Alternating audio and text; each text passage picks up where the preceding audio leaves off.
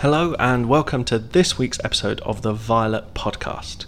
Last week we recorded the first part of this episode in which we discussed the history of the area known either as the Levant, the Holy Land, or Israel and Palestine.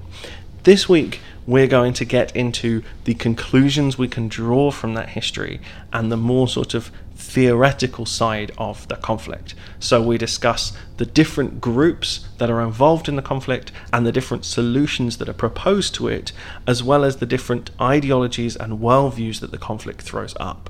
We hope this really helps with people to clarify their thinking about the conflict. We hope this is a useful resource for you to share with other people, and we hope you enjoy listening to it.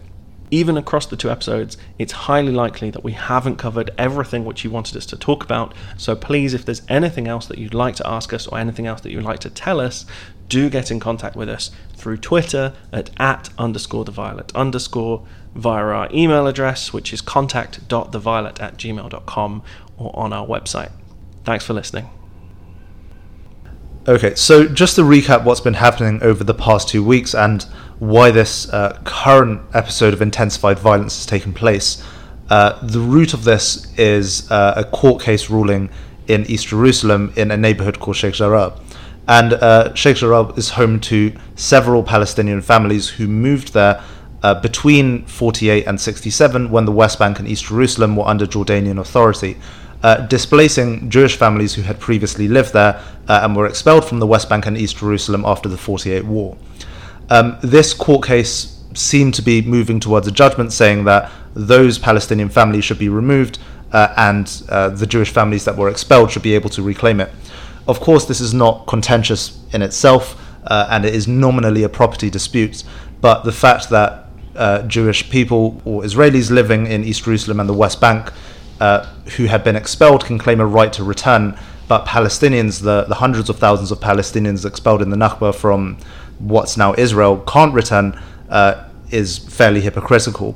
And that asymmetry and that hypocrisy led to significant tensions in East Jerusalem. It led to protests against the Israeli authorities.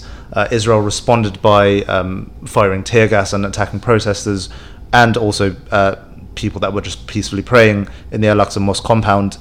In response, Hamas from the Gaza Strip decided to start firing missiles into Israel. Israel responded with the bombardment of Gaza. Since this is a very recent conflict and the statistics are very contested, we can't claim to give you absolutely accurate, factual, nailed-on numbers. But what is clear is that Israel, in this bombardment, killed significantly more Palestinians than Hamas killed Israelis in their bombardment of Israel. 2 days ago, a ceasefire was agreed between Israel and Hamas, and that has brought an end to this current episode of intensified violence, although, of course, as we'll discuss in the episode, this does not mean that it has solved the conflict as a whole. So that gives you a summary of what's been happening this year, but as we've said before, we're not the news. We're not here to just explain to you what's happening, because there are a lot of places you can find that information. I think the conversation that needs to happen, and the conversation that happens less often and is more difficult, is the more theoretical, long-term, and actually more serious discussion about, given these events and given what is going on, how do we feel about it? What conclusions can we draw? What conclusions are being drawn and what conclusions are acceptable? And we're going to start off, rather than sort of building up to big conclusions at the end of the podcast, we're going to start straight off by talking about the terrible ways in which this conflict is often seen, and the logical fallacies, the way in which people think about this issue, which are highly problematic and which get in the way of any sort of possible solution. The first one of these is the idea that this is a two sides conflict, that Israel is fighting Palestine, and that every individual, regardless of who you are, is either pro-Israel or pro-Palestine. And this way of thinking is not specific to this particular issue and this particular conflict. This is a way that people think about all sorts of complex political issues. And you don't necessarily need to know any details to realize that that simplification and that binary is just not true. Within the word Israel, we have the Israeli government, we have various different non-governmental groups campaigning for different things, who believe different worldviews. We have various Israeli citizens with various different ideas about how this conflict works and how it should work. We have Jewish Israelis, we have Arab Israelis, and on the other side, in the Palestinian side, we have different parts of what is now known as Palestine, the West Bank, Gaza, different political groups within those, different individuals, and every single one of those people and those groups is going to think about this differently. So we have to realize that there is nuance in this issue, like any issue, and it's not a binary monumental fight between two forces that we have to choose between. And I think it's useful to clarify that this is not us being both sidesist or succumbing to both sidesism. What we're saying here is not that there are two sides who are equally guilty and both bad, and oh my god, how do we pick between them? We're saying that it is not useful to think of this conflict in terms of two binary sides. To put a bit more detail on this, for example, within what people would say is the Israeli camp, you have obviously the government itself, which is currently in flux because they've just had an election and they're still in the process of coalition forming. But Netanyahu, the former prime minister's party, Likud, has 30 seats out of the 120 in the Knesset. It's far short of a majority and obviously needs to go into coalition with other parties. And this is the norm for Israeli politics. Because of the proportional system, parties just don't win majorities. So you have tens of parties within the Israeli parliament, the Knesset, who argue with each other and have different policies and different opinions and go into coalition in different forms over various parliamentary sessions. So you obviously have Netanyahu and the Likud party, which is a right-wing party. You have those in Israeli politics who are far to the right, the Kahanists, who are followers of Rabbi Meir Kahane, a Israeli religious political figure, now dead, who advocated for ethnic cleansing of Palestinians. You have those who advocate for a two-state solution. You have Arab parties in the Israeli Knesset in what's known as the Joint List. You have human rights groups like B'Tselem and Breaking the Silence, who quite routinely criticize the Israeli government, criticize the occupation, criticize the actions of the IDF. Breaking the Silence is actually an organization formed out of ex-IDF veterans who kind of tell stories or give information about their tours in occupied Palestine and the conduct of the IDF, and quite routinely criticize it. I think another group which should be mentioned, because they do crop up a lot in, not in Israel and Palestine itself, but in Western protests regarding Israel and Palestine, is a Orthodox Jewish group called Nusarikata, and you will probably have seen photos of them on Twitter or on social media. They're the very Orthodox-looking Jews with the traditional black hats and the curly locks, holding Palestine flags and saying "Free Palestine" and criticizing the Israeli government.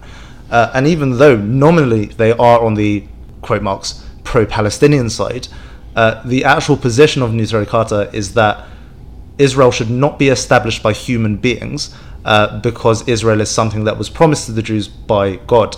So they believe Israel shouldn't exist, not because they are inherently against the idea of a Jewish state, but because they believe it should be established by God and the Messiah and not by humans. So they actually believe when the Messiah does turn up, Israel should be ethnically cleansed of Palestinians and a Jewish state should be established. And I think that highlights one of the problems of thinking about this conflict in terms of sides, where everyone who says, I am pro-Palestinian is automatically good or bad, depending on your viewpoint, and vice versa for those on the Israeli side. And thinking about this conflict or any conflict in terms of two sides, regardless of whether you think they're equally bad, equally good, or support one or the other, is dangerous because, as we've said, within those sides you have so many groups, and those different groups act in different ways, believe different things, and so if you bundle together Israel as one thing, including every Israeli, every Jew, everyone who associates with Israel in every way, you're always going to be wrong about whatever belief you hold for those people or whatever statement you make about those people, because that label includes so many different people who've performed so many different actions. And there's always going to be evidence to refute any point you make. If you say Israel is a violent state, well, within Israel, you're including groups like the IDF, who have a history of abuse and oppression of Palestinian citizens, and you're also going to be including human rights groups like B'Tselem or Breaking the Silence, who campaign for the rights of Palestinians. And so you're going to be offending people, you're going to be lumping people together, and you're going to be inaccurate if at any point you state Israelis believe X, Israel is X, etc. And so we're not necessarily equating or necessarily coming down on one side here by saying it's not two sides, it's multiple. And within the label of Israel, there is a patchwork of different organizations and individuals, but that's equally true of the label Palestine. So within Palestine, there exist two main political parties, Fatah and Hamas, and they quite neatly correlate with the territorial division of Palestinian territory into Gaza and the West Bank. So West Bank, or at least the parts which are administered by the Palestinian Authority rather than by Israel, are generally governed by Fatah, which is a secular Palestinian party arguing for the creation of a secular Palestinian state. That is to say, one which does not have an explicitly Muslim or Islamist character, taking into account the, I think, about 10% of Palestinians who are Christian and anyone else who would want to live in that state. Hamas, on the other hand, is an Islamist party which also wants to create a Palestinian state, albeit one with a specifically Muslim character and with Islam built into the framework of governance. And these two groups disagree with each other massively. There has been a lot of violence between them, a lot of killing and assassinations and political contestation. And they also have different views about how to engage with Israel. Fatah advocating generally for a two-state solution, Hamas a little more confrontationally arguing that Israel is entirely an illegitimate state and must be entirely removed and destroyed and replaced by a new Palestinian state. So you have these two groups vying for control within the Palestinian Authority. You then have Palestinian citizens within the West Bank. You have Palestinians, those who would define themselves as Palestinians, living within the borders of Israel. You have the Palestinian diaspora in Lebanon and in Syria and in Jordan and in many other parts of the world who all have different views on this issue. So again, we are not saying that Israel is good and Palestinians are bad, or vice versa, or that they are both bad or they are both good. What we're saying is that it doesn't make sense to think of these as unitary groups, and that is the biggest obstacle to solving the conflict, because if you think of the two sides as unitary groups, it's very, very hard to move forward with any negotiations to make any progress, because it is then a zero-sum contest between one side winning and one side losing. And one way in which that sort of two-sidesism is shown on the internet a lot is I've seen a lot of people over the last few weeks tweeting videos of atrocious violence perpetrated by Israeli security forces and by Israeli settlers and Israeli citizens and by Palestinian militants, and the damage and devastation and human loss caused by both Israeli airstrikes and Hamas rocket strikes. And it's important to separate out these groups and look at the amount of violence that happens, because just because we're splitting these two sides, in inverted commas, into multiple different groups doesn't mean that we can then equate all of these groups, say they're all equally good or equally bad. We do still need to look at the violence that's happening. But anecdotal evidence of violence is not helpful in coming to a conclusion, because it doesn't take much research to see that lots of different people from lots of different groups within this conflict are being seriously injured and killed. And simply showing one video of a Palestinian being attacked for no reason is not helpful in coming to any sort of broad conclusion, because that can equally be cancelled out by a video of an Israeli being killed in a rocket strike. So what we really need to look at are statistics. Now, that's easier said than done because the most recent bout of violence was very recent, and good statistics take a long time to collect, and b, even the statistics from previous years, from tens of years ago, are highly disputed by just about everybody. So I've had a look at lots of different sources for this, and the numbers disagree massively, but the proportion, the ratio of Palestinian casualties to Israeli casualties over the last few years varies from around 5-1 to around 20-1, depending on who you ask. But what is not up for debate, and what must be made absolutely clear and is objectively true, is that in this conflict, both in the most recent session of violence and over the previous decades, Palestinians have been dying at a far higher rate than Israelis. So one of the reasons for the disproportionality in casualties is the fact that Israel has better defensive technology. I'm sure many of you will have seen on the news recently Israel's Iron Dome system, which has existed for over a decade now, I think, and it's a way of identifying incoming rockets, pinpointing their location, and then within a fraction of a second sending up a missile to intercept it. And over the last 2 weeks, the Iron Dome system has intercepted around 90% of Hamas rockets fired from the Gaza Strip. So one reason for the lesser number of Israeli casualties relative to Palestinian ones is that Israel simply has better technology to defend itself. Another potential reason is the idea, or the argument, that Israel is a more violent state, or has perpetrated more violence than Hamas in relative terms. And whilst this is again a difficult thing to quantify, it is clear that Israel, by bombing very densely populated areas in Gaza, whether or not they are attacking Palestinian militants or Hamas positions, is inevitably going to cause significant numbers of civilian casualties. Again, this is a tricky thing to answer. Even though Israel has caused more casualties, it doesn't in itself necessarily make Israel more responsible for the conflict. There are other arguments that might suggest it, but casualties in themselves do not necessarily suggest that Israel is more guilty. If Hamas has the intention to kill many Israeli citizens with their rocket attacks, and Israel is just better at defending them, leading to disproportionate casualties, that in itself does not make Israel more guilty of perpetrating violence. However, I think it is also important to look at other things, for example, violence by Israeli settlers and Israeli security forces in the West Bank, and the extent to which Israel does not really prosecute IDF members who have committed atrocities, or it doesn't really investigate them, or where settlers attack Palestinian civilians, it doesn't really pursue those legally to the same degree as Palestinians attacking Israeli citizens.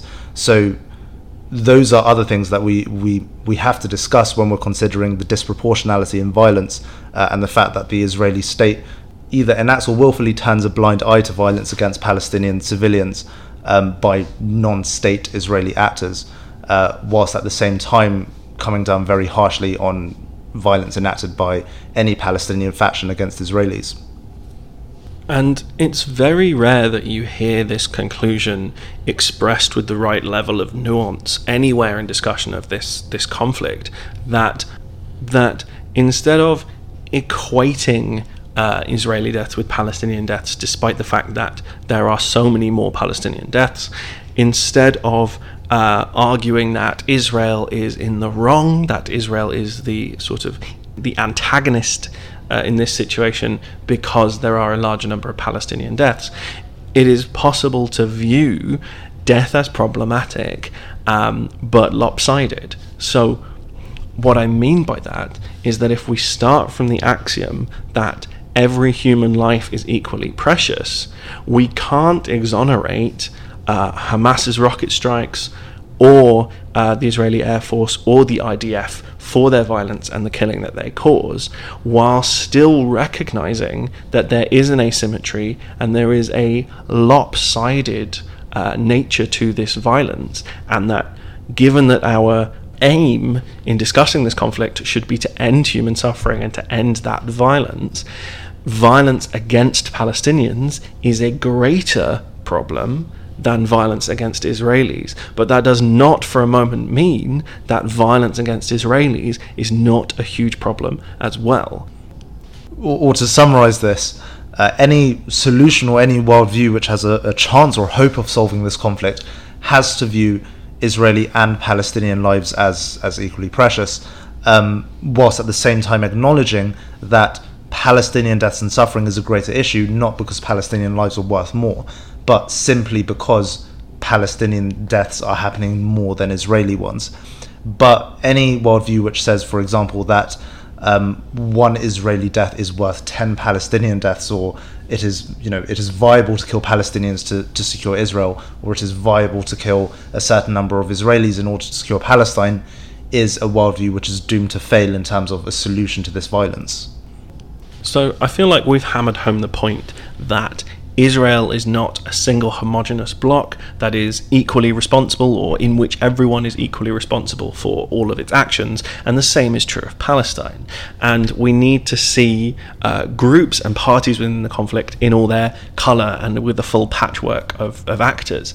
And there is a second really important point that is only very subtly different to that, and which sort of grows out of that, that we also need to sort of make clear, which is that there are as many opinions and worldviews and conclusions and solutions that we can pull out of those myriad groups as there are actors and thinkers on this topic. So just as this is not a fight between two actors, Israel and Palestine, there are also not two solutions, the Israeli solution and the Palestinian solution. And a very common refrain, actually both on the so-called pro-Israel and so-called pro-Palestine side of this dispute, is from the river to the sea. And the idea that there should be a single state from the Jordan River to the Mediterranean Sea, either under a blue and white Jewish/Israeli flag or under a green, black, red and white Palestinian or Muslim flag, is effectively one which is a call for genocide, regardless of whether that is a genocide perpetrated by Israelis against Palestinians or vice versa. And those absolutist solutions, I think, other than being wrong in and of themselves, because genocide is just not a good thing, are also not solutions to the conflict. There is an argument that this is a process which Israel began with the Nakba, the ethnic cleansing of Palestinians from what is now Israel, and now is continuing with settlement building in the West Bank. If we continue down that route, we end up with a Levant which is fully under Israeli authority and largely ethnically cleansed of Palestinians, which is obviously not a situation that we want to have, which is horrendous. And in reverse, if we were to re-establish or establish a Palestinian state from the river to the sea, you would end up having to expel or ethnically cleanse large numbers of Jewish and Israeli citizens living in that state. And for those people that would class themselves as on the pro-Palestinian side of the conflict, it has to be recognized that that is not a viable solution, for the reason that Israel would never accept it, and the only way to enforce it would be through massive violence, and there does not exist the military capacity amongst Palestine supporting states to dislodge Israel from that territory. So any kind of river to the sea solution, whether perpetrated by Israel against Palestinians or vice versa, is something which will only end up in genocide and cannot be said to be a viable solution. Hopefully listeners will be picking up by now on the conclusion that we would like to think we head towards in all our podcast episodes, but which we're definitely heading towards in this one, which is that any sort of conflict like this, or any political situation like this, is extraordinarily complex, and to understand it fully we have to go in with a nuanced mindset. We have to start thinking about it, ready for there to be more complications. And a large part of the problem is simplified worldviews which lump different ideologies and different groups of people together and end up exacerbating the problem. So we've discussed how we should view the agents, the actors, the people involved in this conflict with nuance, and split those into as many different groups as possible. We've discussed briefly how we should do the same with ideologies and with worldviews, but we should also, to a certain extent, do the same thing with problems, with specific issues within the broader conflict, because the way in which the conflict between Israel and Gaza operates, and the way in which we might be able to solve and end that, is potentially subtly different to that of the West Bank, where settlements are occurring, and that of East Jerusalem, where Temple Mount and the Al-Aqsa Mosque are located. And this is not to say that they aren't interlinked problems. Of course they are. As we saw in the beginning of this round of intensified violence, it was displacement of Palestinians from East Jerusalem and violence perpetrated by Israeli security forces on Temple Mount, which led to Hamas firing rockets from Gaza into Israel. So there are clearly ties between them, but they are also different situations. For example, Israel withdrew all settlers from Gaza in 2005. There had been, a few thousand Israeli or Jewish settlers in Gaza. They were all taken out of Gaza in 2005 by the Israeli government as an attempt to disengage and return that to Palestinian governance. And this wasn't, I think, it must be said, a purely altruistic move. It was more born out of a calculation that there could never be a Jewish majority in Gaza, and it was demographically impossible to hold it. And the settlers who left were compensated by the Israeli government, and many of them also destroyed their property as they left, so that it could not come under it could not pass to Gazans or Palestinians. But in that instance, the Israeli government did also use force to evacuate those settlers who didn't want to leave. And there are photographs from that operation of Israeli settlers in Gaza who didn't want to leave and wanted to stay and believed it was part of their birthright, being removed literally in cages by the Israeli government from Gaza. So Gaza is a different issue to West Bank because Gaza doesn't face the same problem of what we might call settler colonialism or settler violence. That's not the problem that Gaza faces. Gaza faces a problem of economic blockade, of limited resources, of limited access to the outside world, and has been subject to the brunt of IDF violence through bombing campaigns and airstrikes. The problem in West Bank is different because in the West Bank you don't get large-scale Israeli airstrikes, you don't get the same level of military operations, but what you do have there is the problem of settlement building in occupied Palestinian land. So since the Oslo Accords in the 1990s, the West Bank has been divided up into three areas, Area A, Area B, and Area C. Area A is under Palestinian civil and security governance, so the Palestinian Authority administers those areas but also is responsible for security.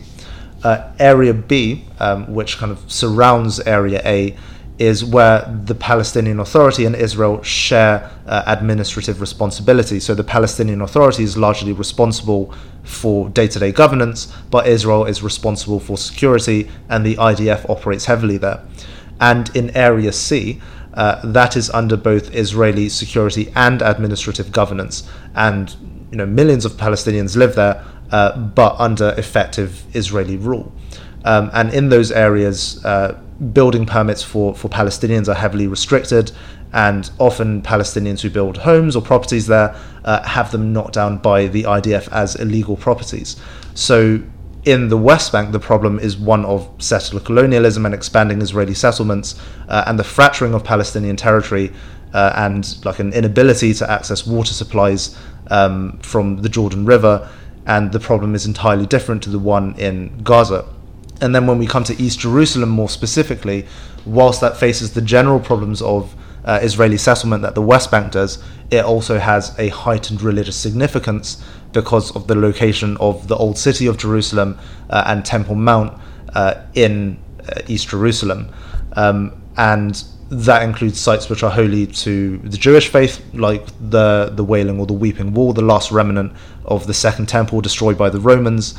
It contains the Church of the Holy Sepulchre, which is sacred to Christians, and it contains the Al-Aqsa and the Dome of the Rock mosques, which are very important to Muslims. And I think actually were the original direction of prayer before Muhammad's conquest of Mecca and the shifting of the direction of prayer to the Kaaba in Mecca. So these are all different problems, not to say that they're not related, but there are different solutions and different issues and different ways to approach them.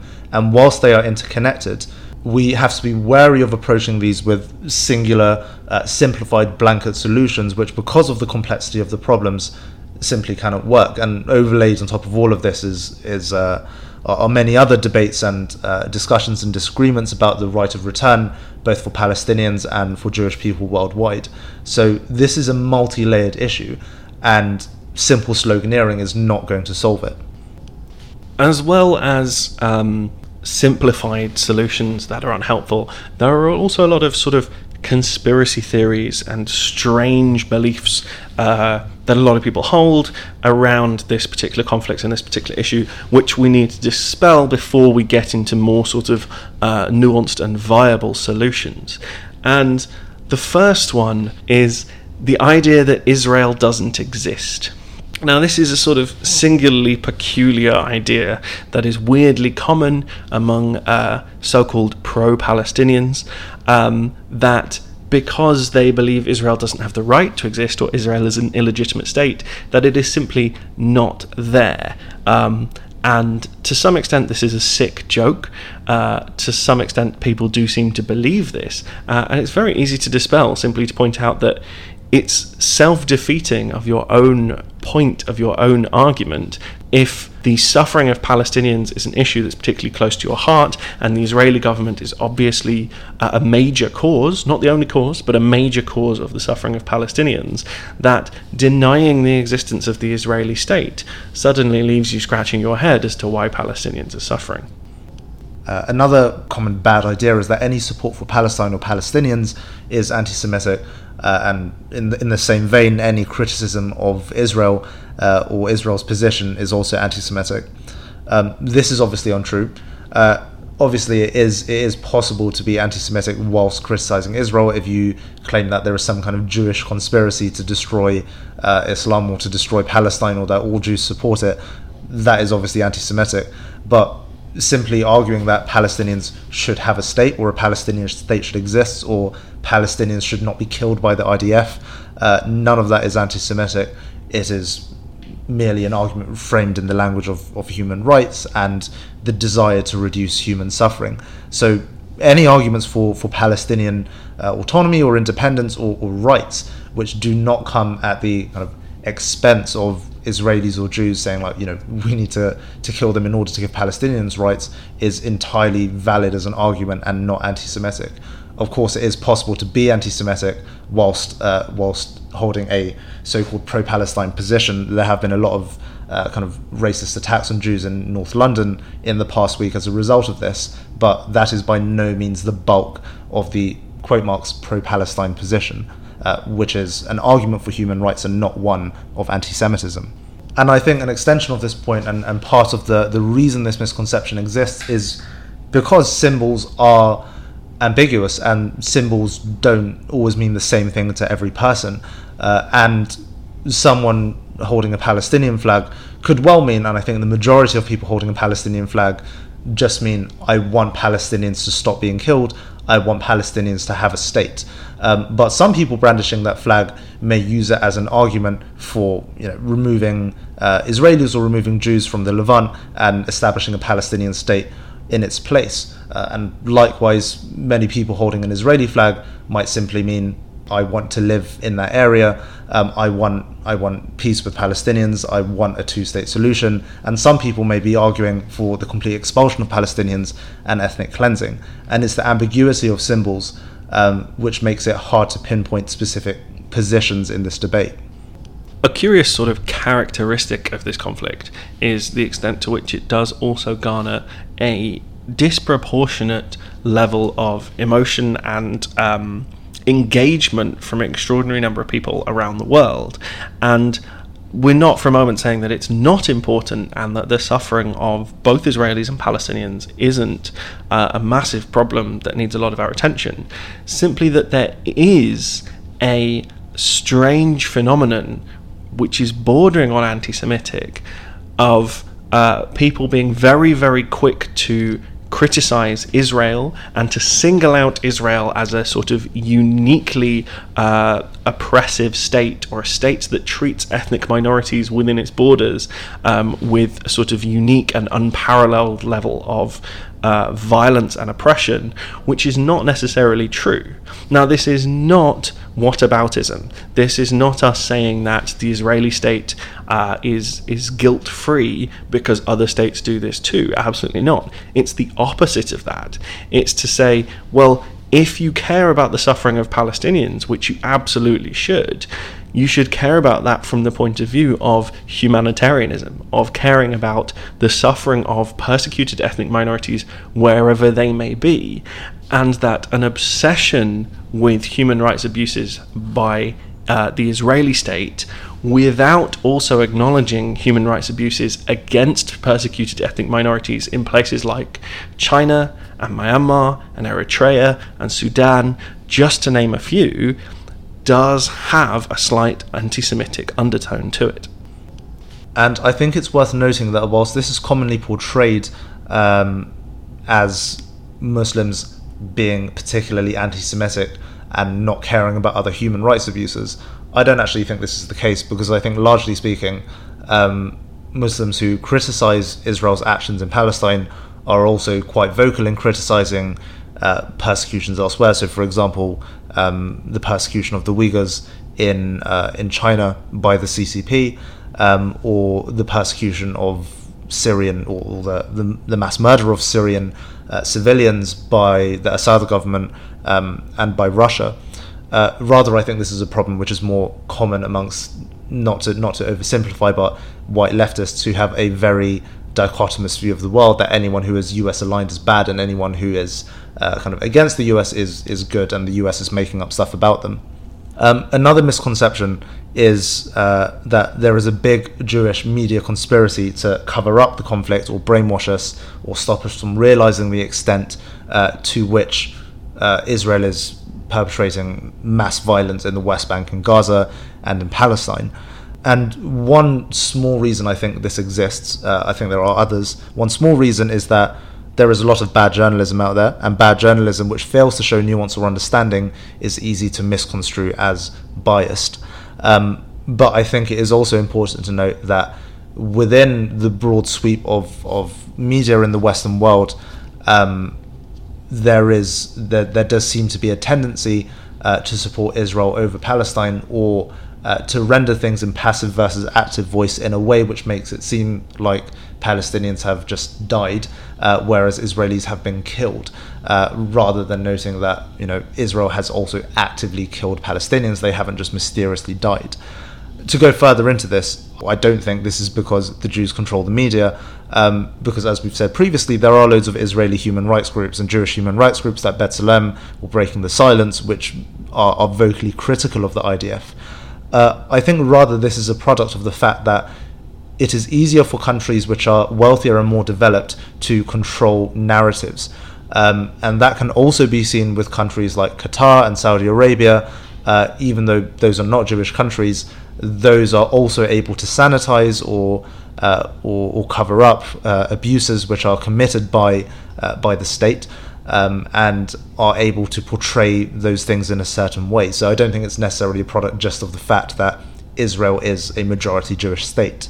I think another thing to note is that the media is not a homogenous block, and within the media there are loads of people that are critical of Israel. Within the media there are loads of people who are very uncritical of Israel, and it is not possible to say that the media as a whole, every single person, is either pro-Israel or anti-Israel. Nevertheless, as I said previously, I do think the majority of media outlets in the West do have a tendency to be pro-Israel, or to not report critically on the actions of the Israeli state. That is more tied up with geopolitics than with the fact that Israel is Jewish, because Israel is a key regional ally of the UK and of the US, And especially in the US, there is a big evangelical Christian lobby which has this weird obsession with Israel and a belief that establishing a Jewish state there is the precursor to the rapture and, you know, Jesus coming back from heaven and taking everyone up to be saved. For those reasons, because Israel is a Western ally, it tends to receive more favorable coverage. I don't think that this is because of a Jewish media conspiracy. In the final part of this podcast, we're going to discuss solutions. Now, we realise that solutions is quite a grand word and makes it sound like there is one particular sort of policy or idea that we can introduce, click our fingers, and everything will be all right. Everyone will be happy. And that's clearly not something that's going to happen. So we're using the word solutions quite broadly. But what we can definitely do is rule out some solutions that are definitely not going to work. As we said in the history episode in part one, and as we've said earlier in this podcast, there is not a historical right to the land. There is not one story of an ethnic group that somehow trumps another into an absolute right to a particular area of land, and there is not one religious group that is somehow more true, more fervently believed, or more valuable than another.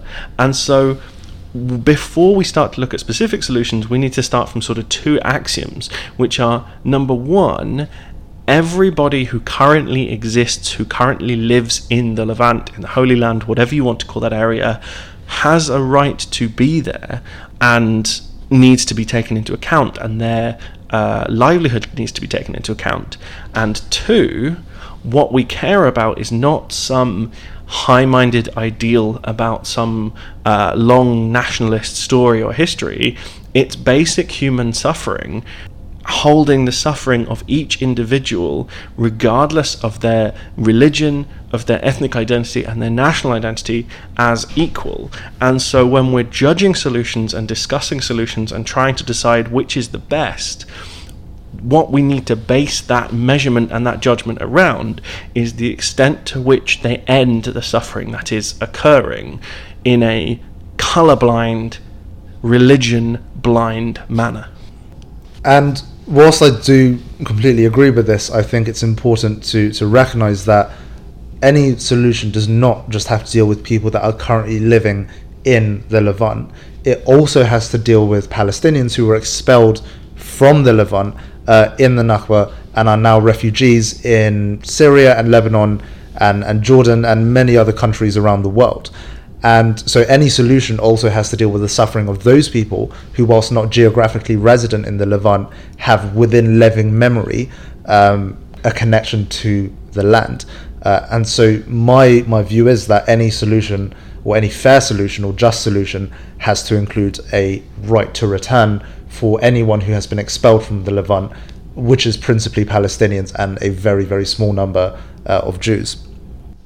A question that one of our listeners submitted in advance of this podcast is, if we care about the people that are there now and not a historic mythologized right to the land, eventually Jewish migration will mean that the people there now will be a majority of Israeli Jews.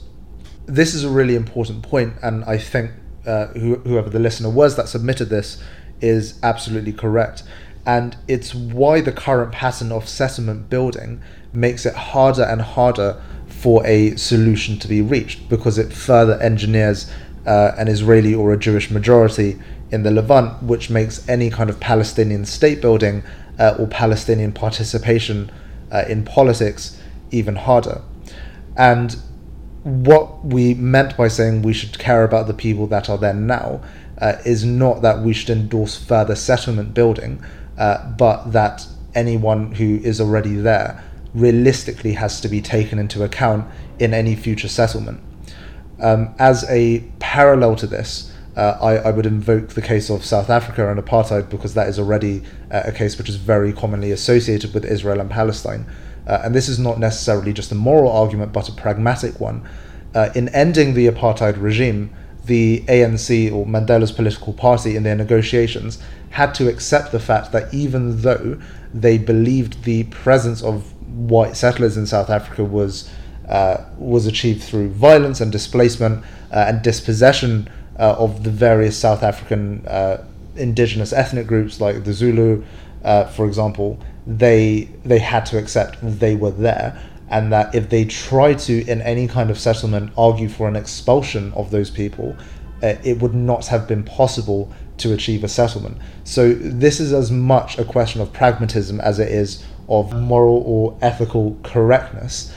If there are people that are there now, you may be able to convince some of those settlers to leave Israel, but the vast bulk of them you will not be able to.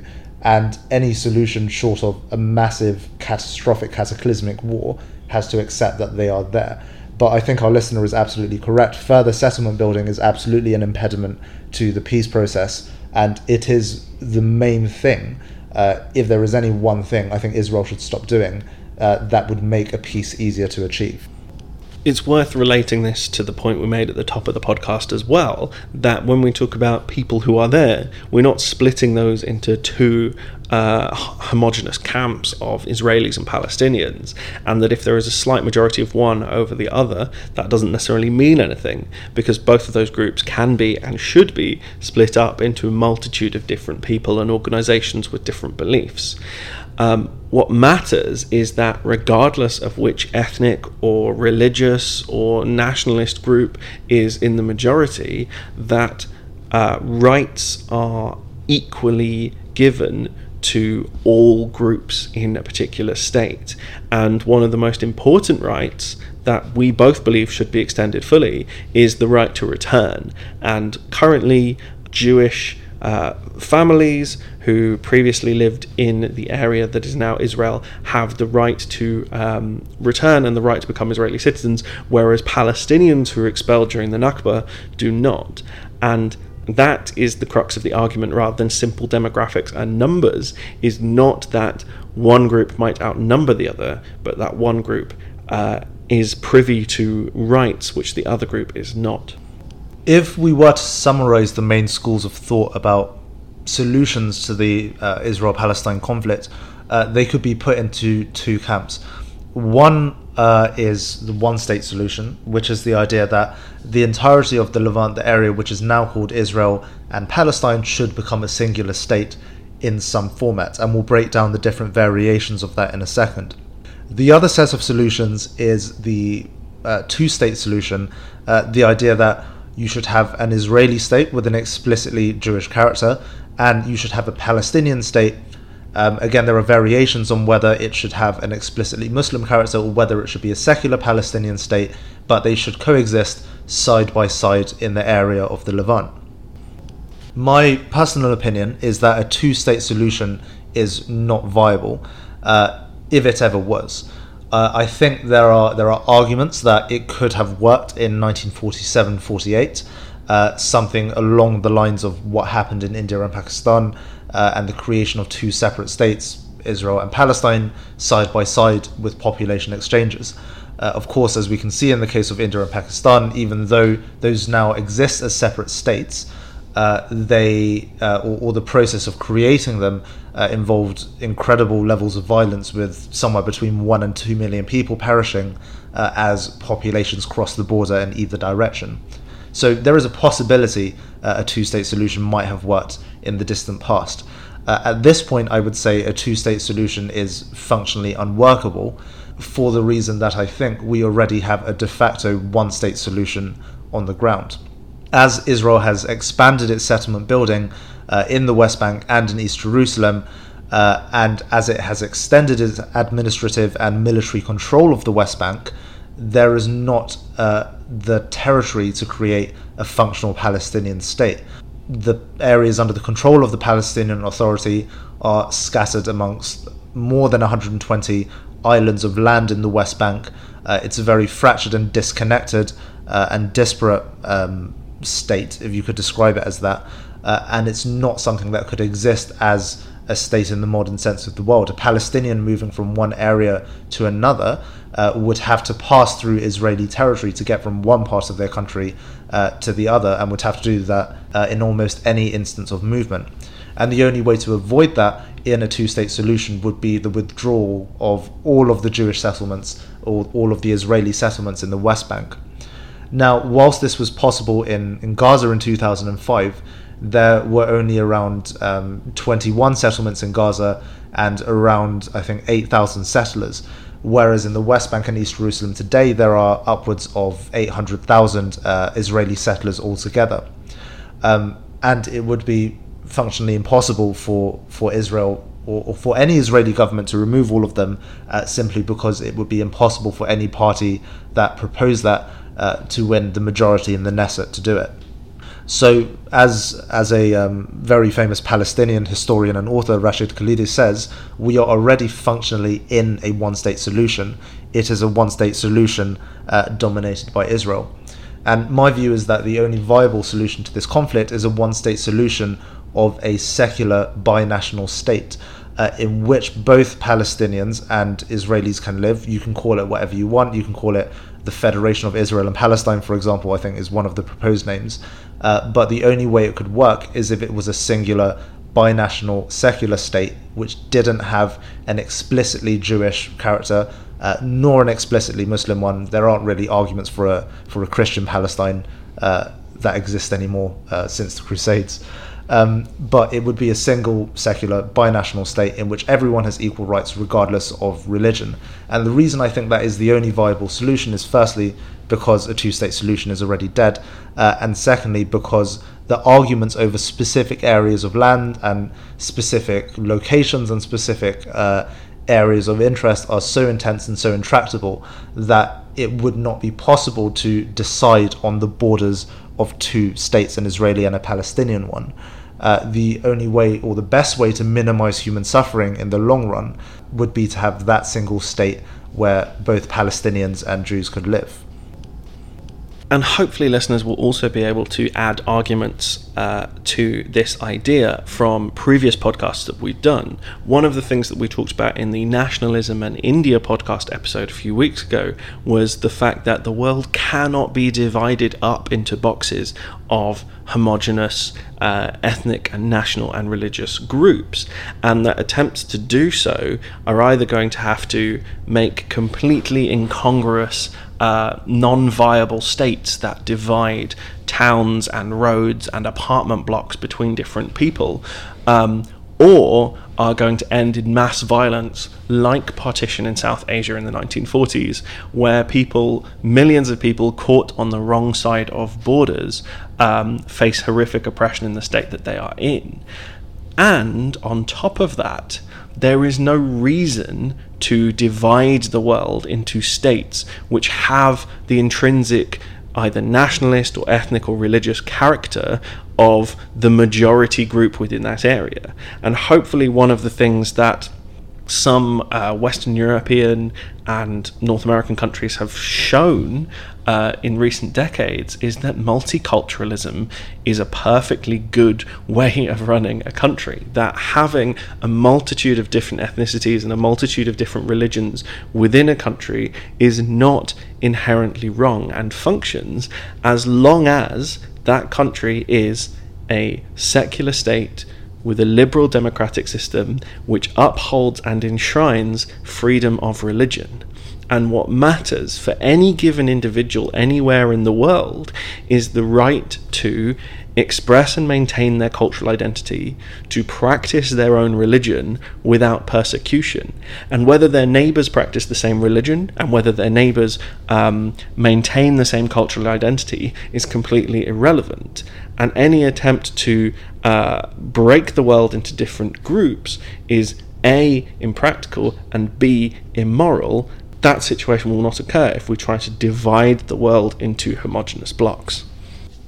Of course, what we've said here in terms of a solution is the ideal endpoint, and is not the process in itself, and the process has to involve negotiation and discussion between the Palestinian Authority and Israel and different factions within each polity and other important Middle Eastern and global states and the UN, but this is what we think is the ideal endpoint. It is not viable to have a two-state solution for the reason that that ship has sailed, so to speak, and nor would a singular state which is explicitly Israeli and Jewish in character or explicitly Palestinian, would be able to safeguard the rights of the other minority. So our proposed ideal solution would be for a secular binational state. That seems like a good point to end on, and is really all we have time for. But of course, there are loads of things that we haven't discussed. There are lots of possible short-term policies that we haven't managed to get into. And as the central sort of conclusion of this was that this conflict is far more complicated than most people give it credit for, we have to admit that there are a huge number of complications we have not managed to address. So please do get in contact with us if you've got any further questions or anything else you'd like to discuss, either through Twitter to our handle @_theviolet_, via our email address, which is contact.theviolet@gmail.com, or through our website. We really hope that this has been a valuable episode. Please do share it with anyone who you feel would benefit from hearing it, and we hope you'll join us again next week. Thanks for listening.